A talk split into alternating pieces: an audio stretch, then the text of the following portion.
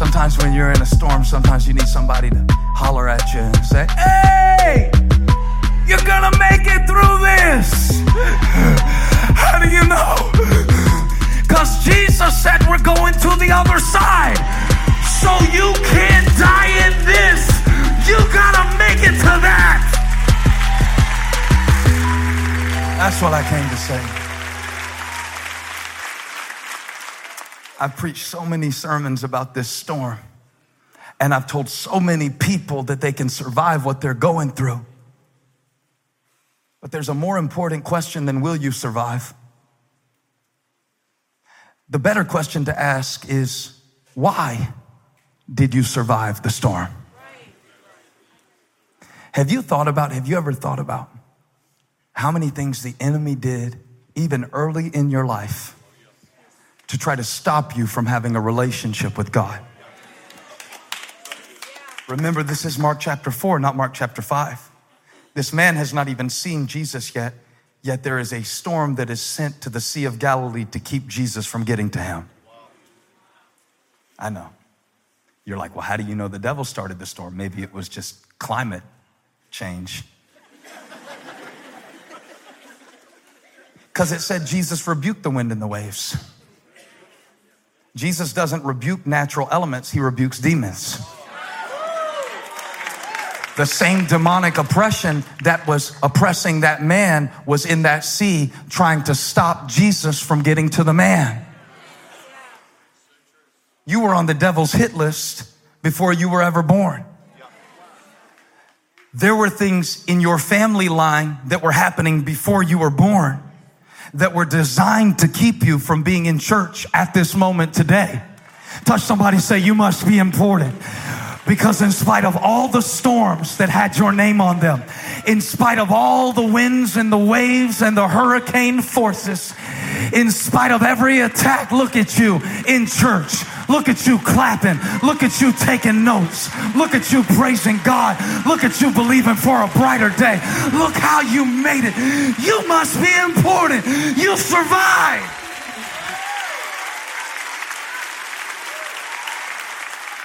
You know how I know you're important? It takes boldness to call your sermon, you must be important. It takes boldness to call your sermon that, but I know it not because of the car you drive, not because of the house you live in, not because I looked up how many Instagram followers you have. I know you're important because of your storm. See, the size of your storm tells me something about your importance. The size of your storm lets me know the importance of your assignment. The devil doesn't start a storm for somebody who he's not threatened by. If you're going through a storm, there's something so big on the other side. And if you.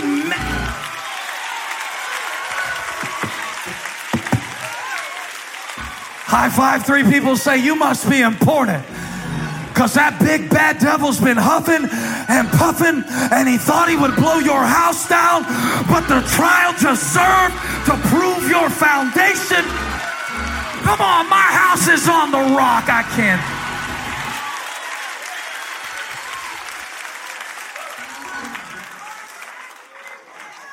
I was so confused for so long.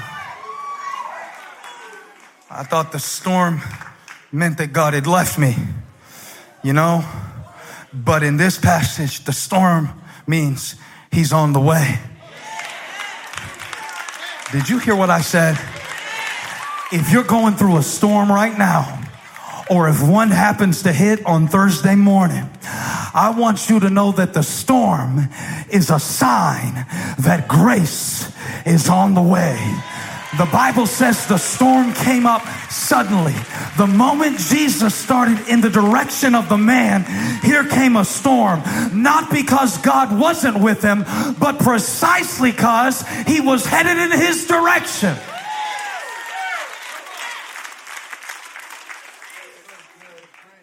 All right. So if that's true, if what I just said is true, that there is a storm that proves see, uh, nobody attacks what isn't valuable. I promise you, if I went to play game seven today, LeBron wouldn't guard me. I promise you, they would let me run all around that court and do whatever I wanted to do. They would hand me the ball gladly. You only guard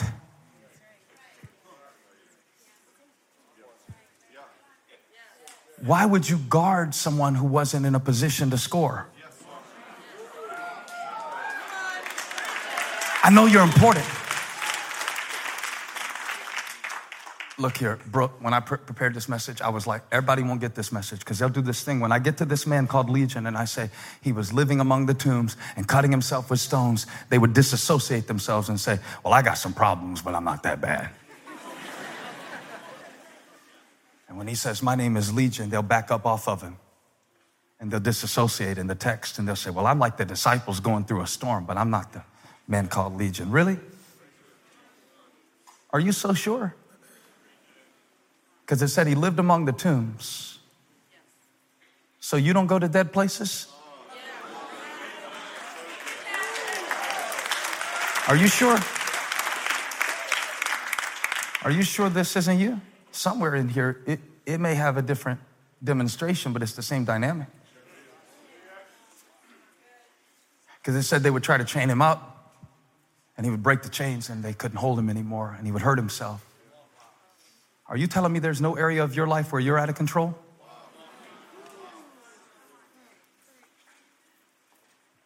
I started to study the text thinking I was like Jesus. And who do I need to go help? The more I studied it, I thought maybe there's some legion in me. I don't mean demonic possession, but I do mean oppression. I've got my own chains. I'll tell you the greatest secret God ever showed me about you. Yes, you. He told me that all y'all are crazy. true, true story. I was getting ready to preach one time and I wanted to preach from my own dysfunction. And I was embarrassed to do it because I thought, like, everybody that I was preaching to had their act together. And why are you going to listen to a preacher that's crazier than you?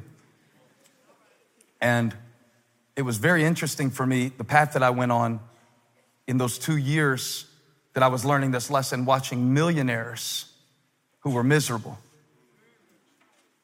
And I realized the devil doesn't check your net worth before he tries to wreck your house.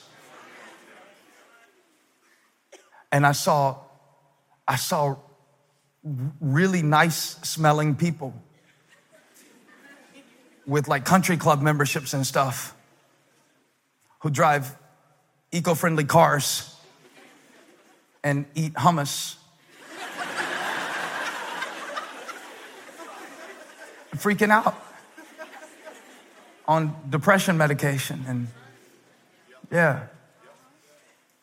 And once I found out y'all were crazy, I was no longer intimidated to preach this Bible like it really is. Once I realized that you might be out of control in your spending, your eating, your sexuality.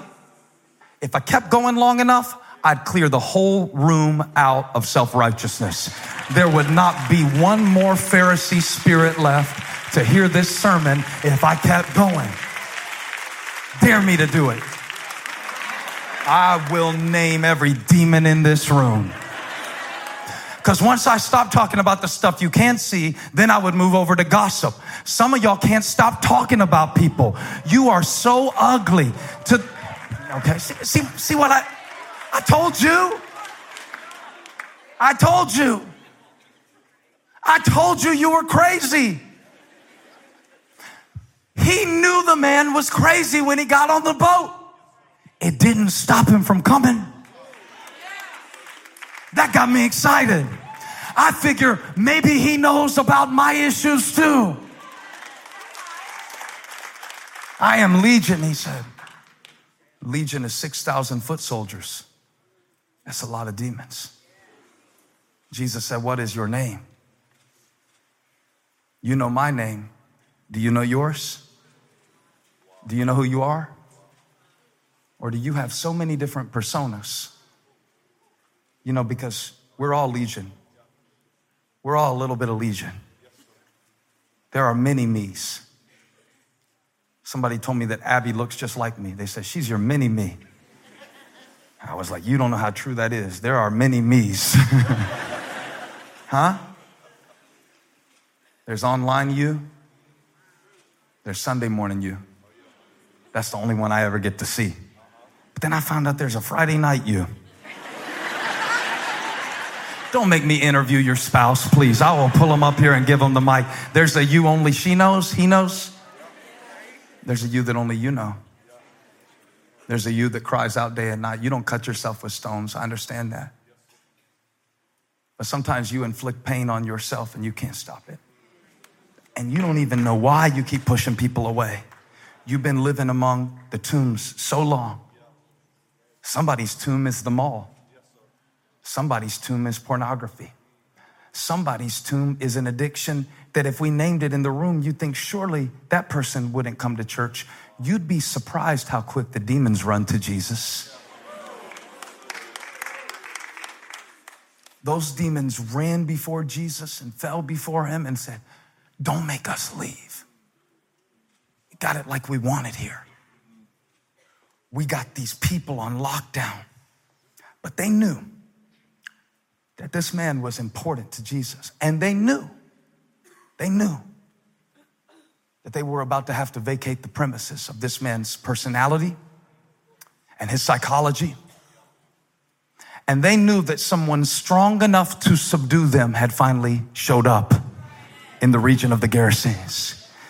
Because you've tried everything else and you've run to everyone else. But I declare today you are in the presence of a greater grace.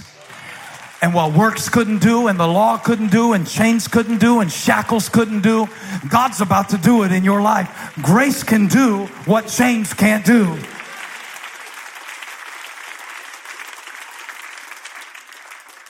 So now we get to the part about the pigs. We hadn't even got to the pigs yet. The pigs are the most important part.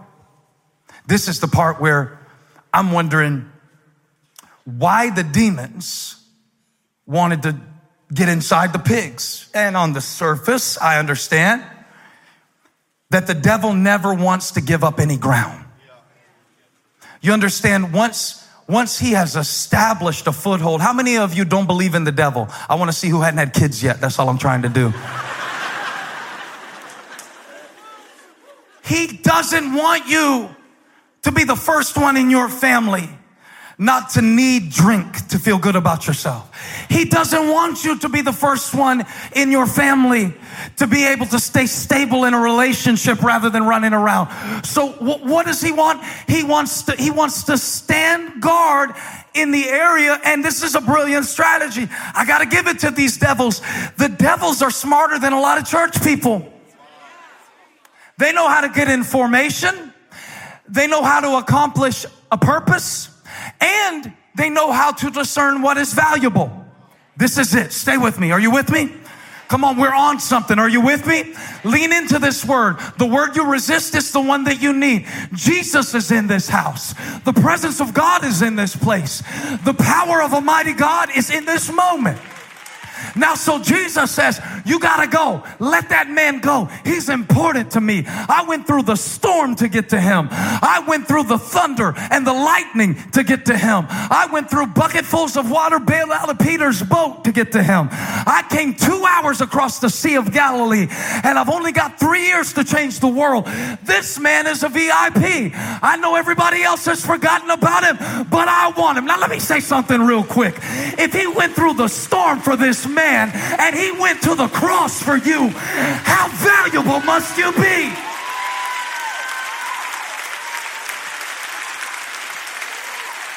How much is your life worth? To God.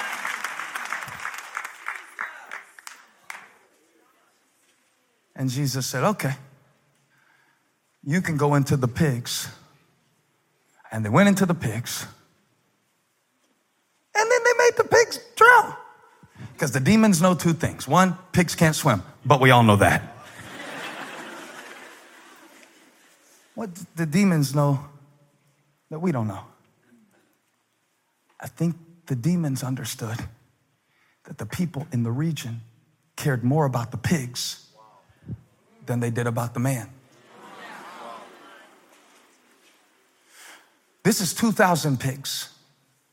This represents a significant part of the portfolio of these pig owners.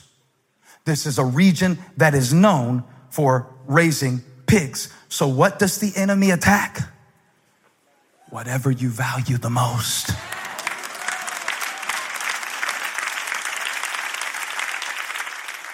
And yes, he knows what you value. And yes, he knows how to hit you where it hurts the most. And that's why he'll use people to get to your relationship with God. What's really most valuable is your relationship with God, but he knows if he can get people to offend you, you will do what the people did. You will send Jesus away because you were offended by people. He knows where to hit you. He knows where your insecurity is. He knows your playlist, what you say to yourself about yourself. He knows your proclivities, your perversions. He knows what makes you feel ashamed. So he hits you there to make you lash out in anger. He knows how to keep you bound. And since he couldn't stay in the man, the devil went into the pigs. If I kill the pigs, they'll send Jesus away. Let me let me hurt Job. This is when the devil had a meeting with God. He said, I've been going to and fro looking for somebody to devour. And God said, Have you checked out my boy Job? Job's a bad dude. Yes, is. This is an updated translation, it's a little more modern. Probably says it in your Bible. And the devil said, He's only serving you. He's only serving you because his herd is still intact. Let me touch his body. Let me touch his children. The enemy will use anything to get to your faith. What he's after is your relationship with God. But he will use the pigs to get you to push away the presence of God. He knows exactly where you're vulnerable. Guess where you're the most vulnerable? Wherever you place the greatest value. These pigs were worth $2 million in modern money. He said, if I can get in the pigs and make the pigs drown in the water, the people will be so afraid because they lost their pigs that they will send Jesus away. I wonder where the enemy attacked you. I bet it was in the place of your greatest value. But guess what? I got good news. He only attacks what's valuable. So if he has attacked you lately, get ready to shout. Guess what that means about you? You must be important you, oh God, the devil knows more about your destiny than you do. There must be something on your life. Can I preach this like God gave it to me? God said some of you are breaking generational curses and you don't even know it. And that's why it's been so hard. And that's why it's been so strong. And that's why it's been so dark. Because you're so strong and you're so positioned and you're so important to his purpose. Hey, thank you for watching. Make sure you subscribe to this channel so you don't miss a single video or live stream. And share this video with a friend. And don't forget, you can join me live every Sunday. Thanks again for watching.